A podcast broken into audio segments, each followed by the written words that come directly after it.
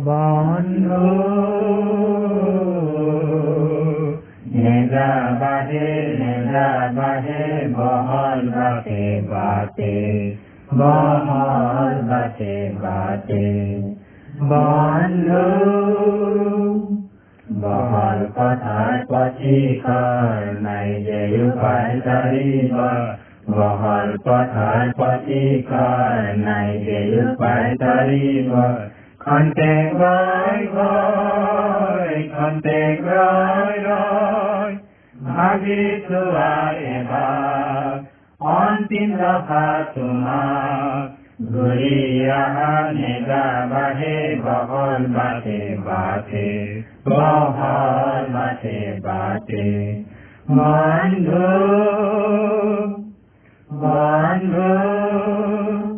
বন্ধু বন্ধু ওলাবাতে পথে নৰজতে পথে বৈকুণ্ঠে নিহনে হে ওলাবাতে পথে নৰজতে পথে বৈকুণ্ঠ নিহনে হে যাতনা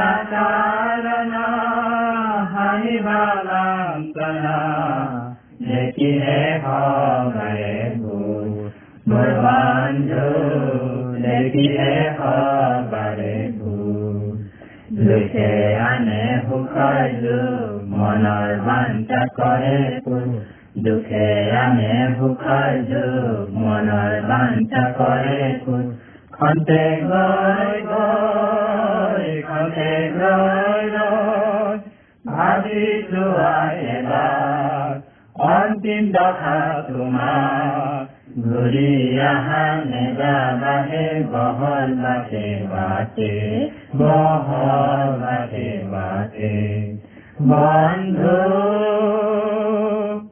পবিত্ৰ বাইবেলে কৈছে বহল পথে অনন্ত নৰকলৈ লৈ যায় আৰু সেই পথেদি বহুতে গমন কৰে কিন্তু ঠেক পথে অনন্ত জীৱনলৈ লৈ যায় কিন্তু অলপ লোকেহে যায়। আপুনি যীশুৰ পথত যাবনে?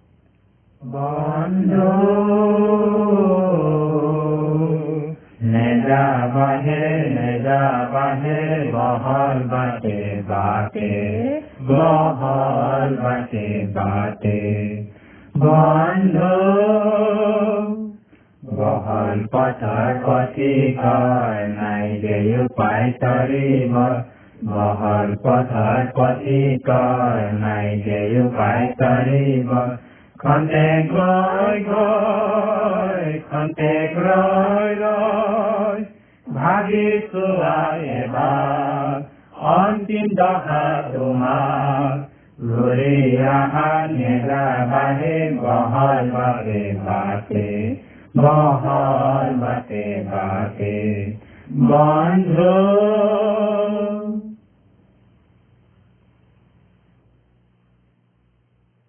এজন মানুহে তেওঁ গৰু গাড়ীৰে গাঁও এখনৰ মাজেৰে গৈ আছিল। আৰু তেতিয়া ঘিটমিট আন্ধাৰ আছিল। অকস্মাতে তেওঁৰ সন্মুখত বহুত পাত দেখি হৈছিল তেওঁ জনা নাছিল কোন বাটে যাব লাগিব। তেওঁৰ কেনা লাগিল। কিন্তু তথাপি এটা বাট বাছি ললে। সেই বাটেদি যাওঁতে বোকাত যেতিয়া গাড়ীখন লাগি ধৰে তেতিয়া মানুহজনে চিঞৰ বাখৰ কৰি গৰু দুটাক মাৰিবলৈ ধৰে। ওখৰা মোখৰা বাটটোত গৰু দুটা বাৰে বাৰে উজুতি খায়। আৰু কেনি গৈছে তাকো জানিব পৰা নাছিল। গাড়ীখনেৰে মানুহজন কলৈ গৈছেনো তেওঁ নিজেই নাজানে কাৰণ তেওঁৰ গাঁওখন এৰি থৈ আহিছে আৰু বসবাসৰ কাৰণে ভাল ঠাই এখন বিচাৰি ফুৰিছে। তেওঁৰ গাঁওখনত জ্বৰ বেমাৰ মাৰপিট আদি অশান্তিৰ কাৰণে থাকিবলৈ ইচ্ছা কৰা নাছিল। তেওঁ ভাবিছিল যে তেওঁ ঠিক বাটেৰে গৈছিল আৰু বাটত কোনোবা চোৰ ডকাইত নাছিল। ঠিক ঠাই তেওঁ গৈ পাব সেইটোৱে আছিল তেওঁৰ একমাত্ৰ আশা। এইদৰে আমিও আমাৰ জীৱন যাত্ৰাৰ পথত যাত্ৰা কৰি আছো। কিন্তু আমি জানোনে আমি কলৈ গৈ আছো? নাইবা সেই গৰু গাড়ীৰে যোৱা মানুহজনৰ নিচিনা ঠিক পথ নজনাকৈয়ে ভুল পথেৰে গৈ আছো নেকি? যাত্ৰা শেষ হোৱাৰ পূৰ্বে আমি আমাৰ পথ শুদ্ধকে জনাটো দৰকাৰ। নহলে যাত্ৰা শেষ হোৱাৰ পাছত আমি পুনৰ যাত্ৰা আৰম্ভ কৰিব নোৱাৰো। জীৱনৰ পথ পাপ আৰু দুখেৰে পূৰ্ণ। জীৱনৰ পথত চৈতান আৰু দুষ্টাত্মাবোৰে চোৰ ডকাইতৰ নিচিনা জীৱনৰ সুখ আনন্দ লুট কৰিবলৈ বাটত খাপ দি ৰৈ থাকে। আমি যেন ভুল পথ মনোনীত কৰি লওঁ তাৰ বাবে ছয়জনে আমাক সদায় প্ৰবঞ্চনা কৰে। কিছুমানে সুধিব পাৰে কিন্তু সেই সকলোবোৰ পথে ঈশ্বৰৰ গুৰিলৈ নিনিয়েনে কেতিয়াও নিনিয়ে। বহুত পথে পাপ মৃত্যু আৰু নৰকলৈ লৈ যায়। ছয়তানৰ স্থান নৰকত। মানুহক ঈশ্বৰৰ পৰা চিৰকাললৈকে পৃথক কৰি ৰাখে আৰু তাৰ পৰা হাত সাৰিবৰ কাৰ উপায় নাই? ঈশ্বৰৰ গুৰিলৈ লৈ যোৱাৰ কিবা বাট আছেনে? আছে। কিন্তু বাট এটাই মাথোন। এই বাট মানুহৰ দ্বাৰা সৃষ্টি হোৱা বাট নহয় কিন্তু সকলো মানুহৰ কাৰণে ঈশ্বৰে সৃষ্টি কৰা পথ। এয়া সৎকৰ্মৰ পথো নহয়। ঈশ্বৰৰ গুৰিলৈ যোৱা এই পথ কেনেকৈ পাব পাৰি? আপুনি আপোনাৰ পাপৰ কাৰণে অনুতাপ কৰি যীশুত বিশ্বাস কৰিলে তেওঁ আপোনাক শুদ্ধ পথত গমন কৰাব। যিসকলে এই পথৰ সন্ধান পায় তেওঁলোক আন্তৰিক আনন্দেৰে ভৰা কাৰণ তেওঁলোকৰ জীৱনৰ পাপ সম্পূৰ্ণৰূপে সূচী হয়। যীশুত বিশ্বাস কৰি তেওঁৰ অনুসৰণ কৰাৰ কাৰণে তেওঁলোক অনন্ত সুখলৈ লৈ যোৱা সেই পথ বিচাৰি পায়। যীশুত বিশ্বাস কৰি তেওঁৰ অনুসৰণ কৰা লোকত বাদে কোনেও সেই পথৰ যাত্ৰী হ'ব নোৱাৰে। কিন্তু শুনক সেই পথ ঠেক সৰল। এই পথ পবিত্ৰ আৰু এই পথ আনন্দেৰে পূৰ্ণ। আপুনি যদি আপোনাৰ পাপৰ কাৰণে অনুতাপ কৰি তেওঁ বিশ্বাস কৰে তেন্তে ঈশ্বৰৰ পুত্ৰ ত্ৰাণকৰ্তা যীশুৱে আপোনাক সেই পথত গমন কৰাব। তেওঁ আপোনাক সুচী কৰিব আৰু অনন্ত জীৱন দান কৰিব। সৰ্বনাশলৈ লৈ যোৱা পথৰ পৰা আপোনাৰ ৰক্ষা কৰিবলৈ তেওঁ আপোনাৰ কাৰণে নিজৰ জীৱন দান কৰিলে। আপোনাৰ পাপৰ মূল্য বহন কৰিবলৈ তেওঁ মৃত্যুবৰণ কৰিলে তেওঁ বিশ্বাস কৰা প্ৰত্যেকজনকে তেওঁ গ্ৰহণ কৰে। আপুনি কেতিয়াও পাপ আৰু অন্ধকাৰত ভ্ৰমণ কৰিব নালাগিব। আপোনাৰ জীৱন সম্পূৰ্ণ সলনি হ'ব। আপুনি পাপ আৰু ছয়জনক পিঠি দিব আৰু ঈশ্বৰ আৰু স্বৰ্গভূমিৰ ফাললৈ মুখ কৰি আগবাঢ়িব।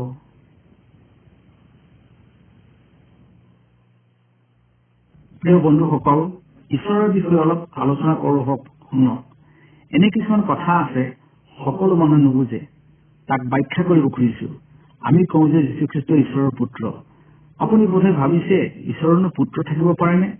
আমাৰ ঈশ্বৰ এজনাই বহুজন নহয়। তেওঁ নিজেও জন্ম হোৱা নাছিল আৰু তেওঁৰ কোনো ল'ৰা ছোৱালীও নাই। ঈশ্বৰে তিৰোতা বিয়া কৰি সন্তান জন্ম দিয়া বুলি কলে মাৰাত্মক ভুল কৰা হ'ব। নিশ্চয়কৈ আমি কব পাৰো যে তেওঁ বিয়াও নকৰে আৰু সেইদৰে সন্তানৰ পিতৃও হ'ব নোৱাৰে। আমি যেতিয়া কওঁ ঈশ্বৰৰ পুত্ৰ তেতিয়া মানুহে জন্ম লাভ কৰাৰ অৰ্থত তাক নুবুজাই কওঁ শুনক ঈশ্বৰ আত্মা আৰু সম্পূৰ্ণ পবিত্ৰ। কোনো মানুহে তেওঁক সম্পূৰ্ণ বুজি পাব নোৱাৰে দেখা পাব নোৱাৰে আৰু স্পৰ্শ কৰিব নোৱাৰে। কিন্তু তেওঁ সৃষ্টি কৰা মানুহক তেওঁ প্ৰেম কৰে আৰু মানুহক যেন তেওঁক প্ৰেম কৰে সেইটো তেওঁৰ ইচ্ছা। মানুহে যেন তেওঁক দেখা পাব পাৰে জানিব পাৰে আৰু দেখি জানি তেওঁক প্ৰেম কৰিব পাৰে সেইবাবে তেওঁ মানুহৰ ৰূপ ধাৰণ কৰি মানুহৰ মাজলৈ আহিল। তেওঁৰ জন্ম এগৰাকী কুমাৰীৰ পৰা হৈছিল আৰু তেওঁৰ কোনো মানৱ পিতৃ নাছিল। তেওঁ মানুহৰ মাজত তেত্ৰিশ বছৰ কাল আছিল যাতে মানুহে তেওঁক জানিব পাৰে। তেওঁ নিজে একো পাপৰ নকৰিলেও মানুহৰ পাপৰ বাবে তেওঁ নিজৰ জীৱন বলি উৎসৰ্গ কৰিলে আৰু তাতেই মানুহে তেওঁ দয়া আৰু প্ৰেম দেখা পালে। মৃত্যুৰ পাছতো তেওঁ পুনৰ যি উঠি স্বৰ্গলৈ গল। এইদৰে তেওঁৰ মানুহৰ মাজত নিজকে প্ৰকাশ কৰিলে। মানুহৰ দৰে তেজমহত জন্মগ্ৰহণ কৰাৰ কাৰণেই তেওঁক ঈশ্বৰৰ পুত্ৰ বুলি কোৱা হৈছে। কিন্তু ঈশ্বৰক ভাগ ভাগ কৰিব নোৱাৰি। নৰ ৰূপে পুত্ৰ ঈশ্বৰ হৈ জগতত থকাৰ সময়তো তেওঁ সকলোৰে সৃষ্টিকৰ্তা ঈশ্বৰ স্বৰূপে স্বৰ্গতো আছিল। সেইকাৰণে তেওঁক পিতৃ ঈশ্বৰ বুলিও কোৱা হয়। ঈশ্বৰ আত্মা। সেইকাৰণে তেওঁক পবিত্ৰ আত্মা বুলিও কোৱা হয়। এইকাৰণে আমি জানিব পাৰো যে সেই মহান ঈশ্বৰ আত্মাৰূপে আমাৰ হৃদয়ত প্ৰৱেশ কৰিব পাৰে। আমাৰ কাৰণে জীৱন বলিদান কৰা যীশুখ্ৰীষ্টক আপুনি সেৱা আৰাধনা কৰিবলৈ অৱজ্ঞা কৰা মানে আপুনি ঈশ্বৰৰ সেৱা আৰাধনা কৰিবলৈ অৱজ্ঞা কৰাকে বুজায়। তেওঁ সত্য ঈশ্বৰ আছিল বাবেই জগতলৈ আহি নিজৰ জীৱন বলি দি আমাৰ পাপ মোচন কৰিব পাৰিছিল।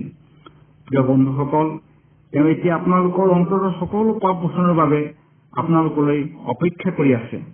আপোনালোকে আপোনালোকৰ পাপময় পথৰ পৰা ঘূৰি যদি তেওঁৰ জীৱন বলিদানত বিশ্বাস কৰে তেন্তে তেওঁ আপোনালোক সকলোকে পাপৰ পৰা সুচী কৰিব। কেৱল তেওঁৰ জীৱন বলিদানতেহে এই মহৎ কৰ্ম সম্ভৱ হ'ব পাৰে। আপুনি বলি দিয়া কোনো বলিদান বা আপোনাৰ প্ৰাৰ্থনা বা দান পুণ্যৰে ই সম্ভৱ নহয়। অসুচী অন্তৰে কৰা এই সকলো কামেই অসুচী আপোনাৰ মৃত্যুৰ পাছত কোনো পাপ লৈ আপুনি স্বৰ্গলৈ যাব নোৱাৰিব। আৰু সেই পাপ দূৰ কৰাৰো তেতিয়া আপোনাৰ একো উপায় নাথাকিব। এই পাপময় জীৱনৰ পৰা ৰক্ষা পোৱাৰ একমাত্ৰ উপায় হ'ল প্ৰভু যীশুখ্ৰীষ্টক নিজৰ জীৱনৰ ত্ৰাণকৰ্তা ৰূপে গ্ৰহণ কৰা। প্ৰিয় বন্ধুসকল আপোনাৰ সময় আৰু সুযোগ থাকোতেই এতিয়াই তেওঁক গ্ৰহণ কৰক। আপুনি যদি তেওঁৰ বলিদানত বিশ্বাস কৰি তেওঁৰ গুৰিত প্ৰাৰ্থনা কৰে তেন্তে তেওঁ আপোনাক গ্ৰহণ কৰিব। প্ৰিয়সকল অধিক পলমকৈ যেন আপোনালোকে বাট চাই নাথাকে।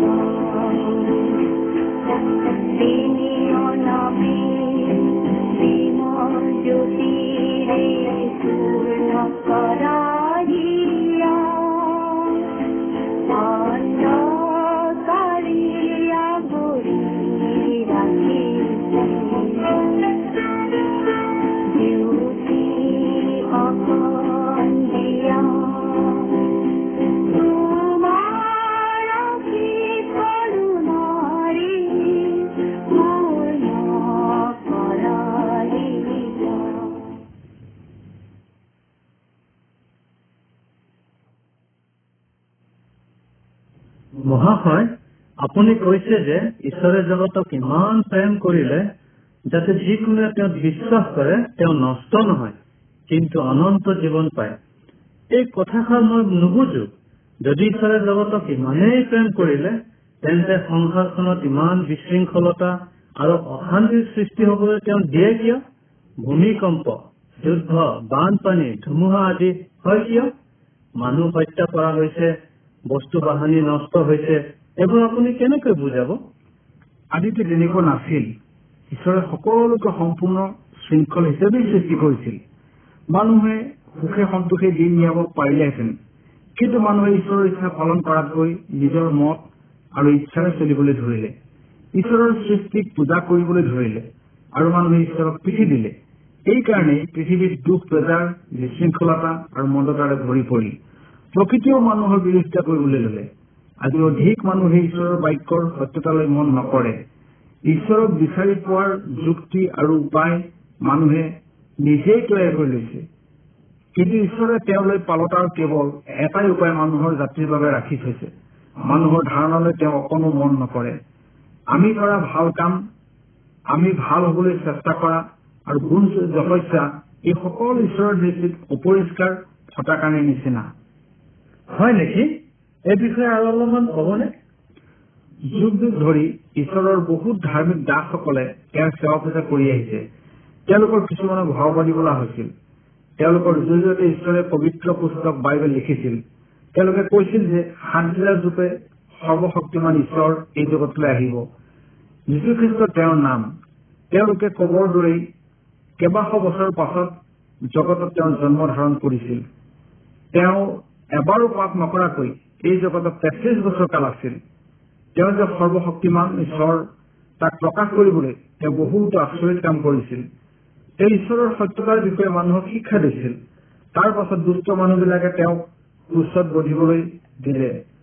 ক্ৰুচত নিজৰ প্ৰাণ দি তেওঁৰ তেজেৰে মানুহ জাতিৰ পাপৰ প্ৰায়চিত্ৰ কৰিলে। তেওঁ মৈদামত তিনিদিন আছিল। কিন্তু মৃত্যুৱে তেওঁক ধৰি ৰাখিব নোৱাৰিলে। মৃত্যুৰ শক্তিক তেওঁ নাশ কৰি চিৰকাললৈকে জীৱন্ত ঈশ্বৰ হৈ থাকিবলৈ তেওঁ পুনৰ জি উঠিল। ইয়াৰে তেওঁ ইয়াকে প্ৰমাণ কৰিলে যে কেৱল তেওঁৱেহে মানুহক স্বৰ্গলৈ চলাই নিব পাৰে। যদি যীশুখ্ৰীষ্ট সকলো মানুহ জাতিৰ পাপৰ কাৰণে মৰে তেন্তে তেওঁ সকলোকে স্বৰ্গলৈ নিবনে? স্বৰ্গবাসৰ পৰা কোনেও বাদ নকৰিবনে নাই নাই অনেকেই স্বৰ্গবাসৰ পৰা বাদ পৰিব কাৰণ তেওঁলোকে ঈশ্বৰৰ পৰিত্ৰাণ অগ্ৰাহ্য কৰিছে। আন নানান উপায়েৰে স্বৰ্গ ৰাজ্যত প্ৰৱেশ কৰিব পৰা হলে যীশুখ্ৰীষ্টৰ মৃত্যুৰ একো অৰ্থ নাই। কিন্তু আন কোনো উপায় নাই। যীশুৱে কৈছে ময়েই বাট সত্য আৰু জীৱনো। মোৰ যোগেদি নগলে পিতৃৰ ওচৰলৈ কোনো নাযায়। কেৱল যিসকলে তেওঁ বিশ্বাস কৰে আৰু আশা ৰাখে স্বৰ্গতো তেওঁলোকেহে স্থান পাব। মই এতিয়া বুজিছো মহাশয়। এতিয়াৰে পৰা প্ৰভু যীশুৱে মোক গ্ৰহণ কৰিব। তেওঁৱেই মোৰ ত্ৰাণকৰ্তা আৰু মোৰ প্ৰভু হ'ব।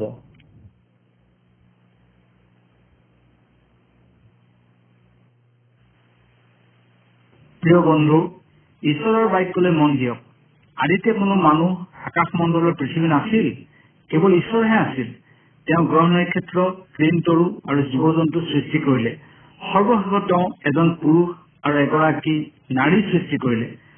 তেওঁলোক আছিল আদম আৰু হাৱা।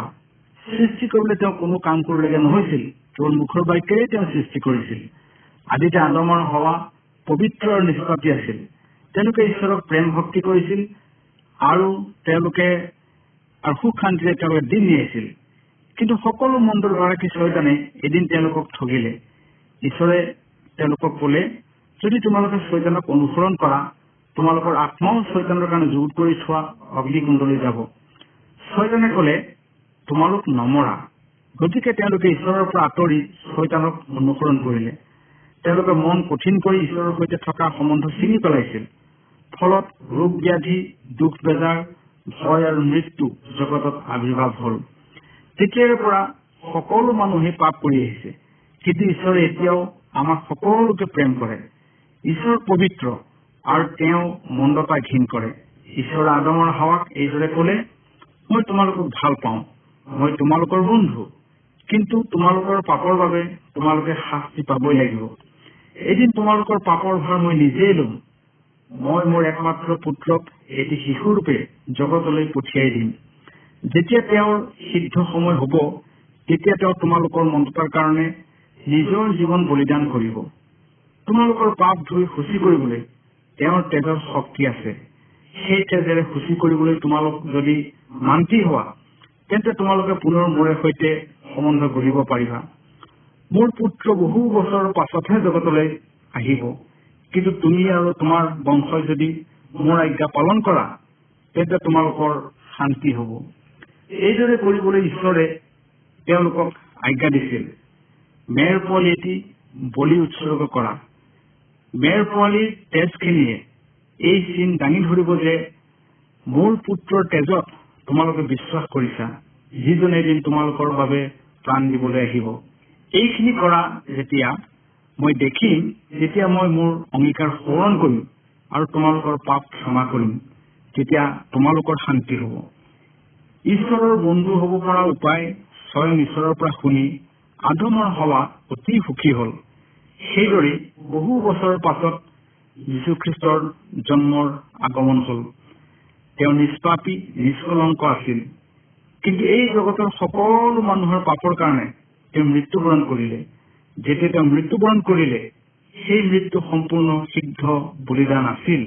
আমাৰ পাপৰ মূল্যস্বৰূপে তেওঁৰ তেজেই যথেষ্ট হৈছিল। এতিয়া ঈশ্বৰে কোনো মেৰপলি বলিদান গ্ৰহণ নকৰে। কিন্তু আপুনি যদি তেওঁৰ পুত্ৰৰ তেজ আপোনাৰ পাপৰ মূল্য বুলি গ্ৰহণ কৰে তেতিয়া ঈশ্বৰ আৰু আপোনাৰ মাজত শান্তি স্থাপন হ'ব। আজি এই যিচুত আপুনি বিশ্বাস স্থাপন কৰিবনে?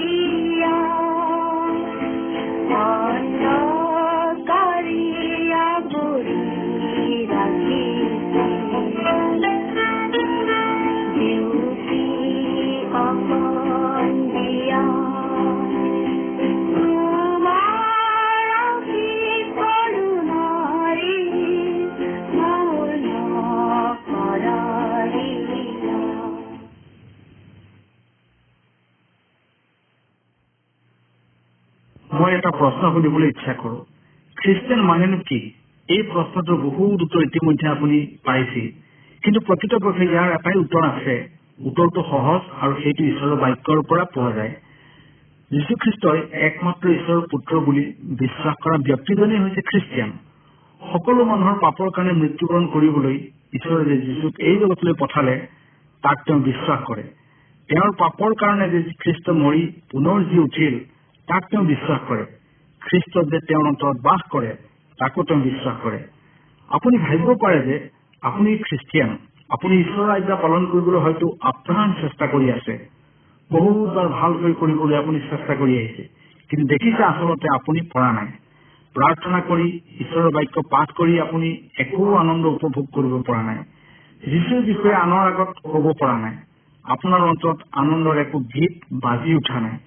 আপোনাৰ জীৱনত যীশুক কিয় আনে নেদেখে? বাইবেলে কৈছে যে কাৰণ আপুনি এতিয়াও আপোনাৰ হৃদয়ত পাপ পোষণ কৰি ৰাখিছে। পাপহে আপোনাৰ জীৱনত গৰাকী খ্ৰীষ্ট নহয়। আপোনাৰ পাপ এটা বা অধিকো হ'ব পাৰে। খ্ৰীষ্টক আপুনি আপোনাৰ জীৱনত সকলো সময়তে বিশ্বাস নকৰাটোও আপোনাৰ পাপ। আপোনাৰ বাবে এটা শুভ বাতৰি আছে। আপুনি যদি এজন প্ৰকৃত খ্ৰীষ্টিয়ান তেন্তে যীশু আপোনাৰ জীৱনত বাস কৰা উচিত। অৱশ্যে সঁচা যে তেওঁ স্বৰ্গত আছে। কিন্তু আপোনাৰ শৰীৰো যীশুখ্ৰীষ্টৰ মন্দিৰ। আপুনি জানে যে মৃত্যুৰ পাছত যীশু পুনৰ জি উঠিল। তাৰ মানে হৈছে যে তেওঁ মৃত্যু পাপ আৰু ছয়তানৰ ওপৰত জয়লাভ কৰিছে। এই মহান জয়ৰ কাৰণেই আমাৰ মন পাপৰ পৰা মুক্ত হ'ব পাৰে আৰু সকলো প্ৰলোভনৰ পৰাও আমি মুক্তি পাব পাৰো। প্ৰভুৰ শক্তি আমাৰ জীৱনত থকাত আমি আমাৰ স্বাৰ্থপৰতাৰ জীৱন ধাৰণ কৰিবৰ প্ৰয়োজন নহয়। তেওঁ আমাৰ অন্তৰত হিংসা ঘৃণাৰ ঠাইত পাৰস্পৰিক প্ৰেম তিক্ততাৰ ঠাইত ধৈৰ্য দুখ বেদাৰ ঠাইত আনন্দ ভয়ৰ ঠাইত শান্তি অবাধ্যতাৰ সলনি ঈশ্বৰৰ বাক্যৰ প্ৰতি বাধ্যতা দান কৰিবলৈ ইচ্ছা কৰে। প্ৰকৃততে আমি তেওঁক বিশ্বাস কৰাৰ বাবে তেওঁ আমাৰ সকলো অভাৱ পূৰ কৰিব পাৰে। তেওঁ ঈশ্বৰ তেওঁৱেই আমাৰ জীৱন। আমি নিজেই নিজক ভাল কৰিব নোৱাৰো। আমাৰ নিজৰ শক্তিৰে আমি ঈশ্বৰৰ আজ্ঞা পালন কৰিব নোৱাৰো। তেওঁ আমাক ত্ৰাণ কৰিব পাৰে বুলি আমি যেনেকৈ বিশ্বাস কৰো তেনেকৈয়ে তেওঁ আমাক বাস কৰিব পাৰে বুলিও আমি বিশ্বাস কৰো। তেওঁ ক্ৰুচত মৃত্যুবৰণ কৰাৰ সময়তেই তেওঁ বিশ্বাস কৰা সকলৰ সকলো মানসিক ইচ্ছা আৰু মানসিক উদ্দেশ্যৰ মৃত্যু হয়। বাইবেলে কৈছে যে আমি খ্ৰীষ্টৰ সৈতে পুনৰুত্থিত হলো। আমি যেতিয়াই পাপ কৰো তেতিয়াই যদি যীশুৰ গুৰিত পাপ মোচনৰ কাৰণে প্ৰাৰ্থনা কৰো তেওঁৰ বাক্যত কৈছে যে আমি যদি আমাৰ পাপ স্বীকাৰ কৰো তেওঁ আমাক ক্ষমা কৰিব আৰু তেওঁলোকে যে আমাক শীঘ্ৰে সুচী কৰিব তেওঁতে যে আমাৰ জয় আছে তাৰ বাবে আমি তেওঁক ধন্যবাদ দি তেওঁৰ পবিত্ৰ নামৰ প্ৰশংসা কৰো হওক। আপুনি যদি তেওঁক বিশ্বাস কৰে তেন্তে পাপ প্ৰতিৰোধ কৰিবলৈ তেওঁ আপোনাক আৰু আমাক শক্তিদান কৰিব। আমাৰ জীৱনৰ জয় হবলৈ আহক। আমি সদায় বিশ্বাস কৰি তেওঁৰ নামত চলো হওক।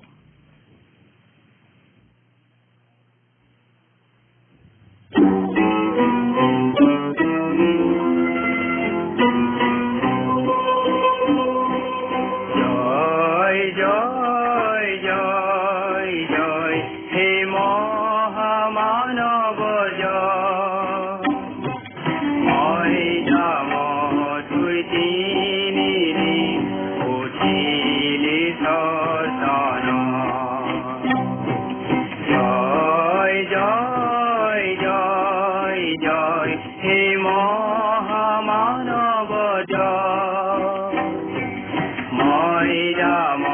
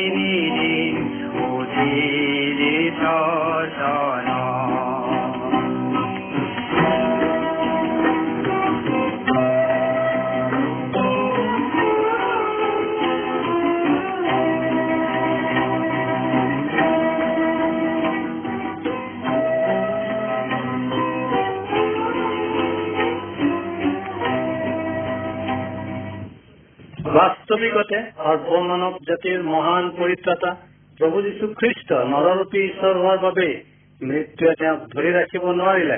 সৰ্বনাশী মৃত্যু বন্ধনৰ শিকলি ছিঙি স্থান দান কৰি গৰ্বী কবৰৰ গৰ্ভৰ পৰা মহাজয়েৰে মহাপ্ৰতাপেৰে তেওঁ পুনৰ জি উঠিল। জয় সেই ত্ৰাণকৰ্তৰ জয়।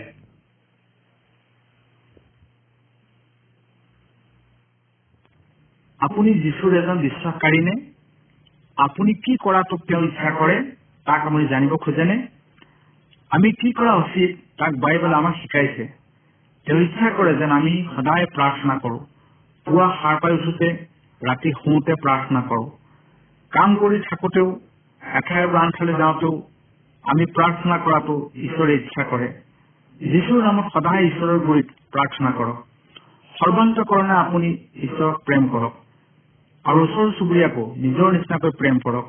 ল'ৰা ছোৱালীবিলাককো ঈশ্বৰৰ বিষয়ে শিক্ষা দিয়ক আৰু তেওঁলোকক ঈশ্বৰৰ আৰাধনাৰ বাবে গীৰ্জা প্ৰাৰ্থনালৈ নিয়ক আনেও যেন যীচুক প্ৰেম কৰিব শিকে তাৰ বাবেও প্ৰাৰ্থনা কৰক।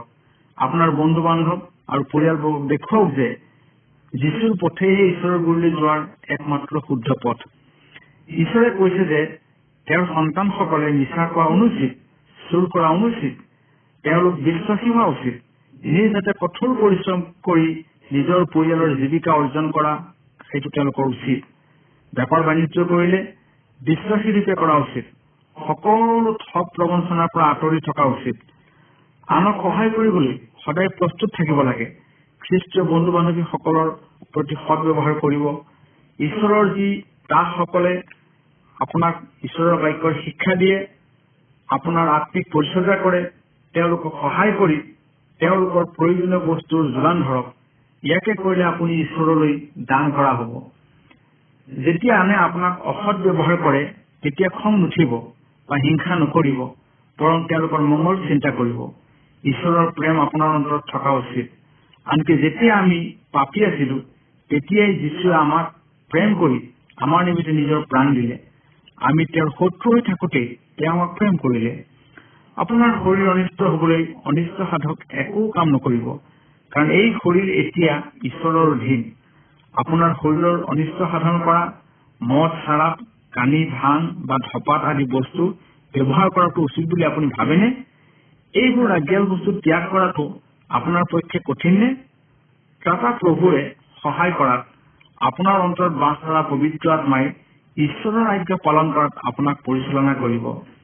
বিশ্বাসীজনৰ কেৱল এগৰাকী তিৰোতা থকা উচিত। আৰু তেওঁ কোনো নাৰীৰ প্ৰতি আসক্ত হ'ব নালাগিব। ঈশ্বৰ আৰু পিতৃ মাতৃৰ বাধ্য হবলৈ ল'ৰা ছোৱালীক শিক্ষা দিয়ক। আপোনাৰ আহাৰৰ বাবে ঈশ্বৰক ধন্যবাদ দিয়ক। ঈশ্বৰে আপোনাক দিয়া সকলো ভাল বস্তুৰ বাবে ঈশ্বৰৰ প্ৰতি কৃতজ্ঞ হওক ভয়াতুৰ নহব।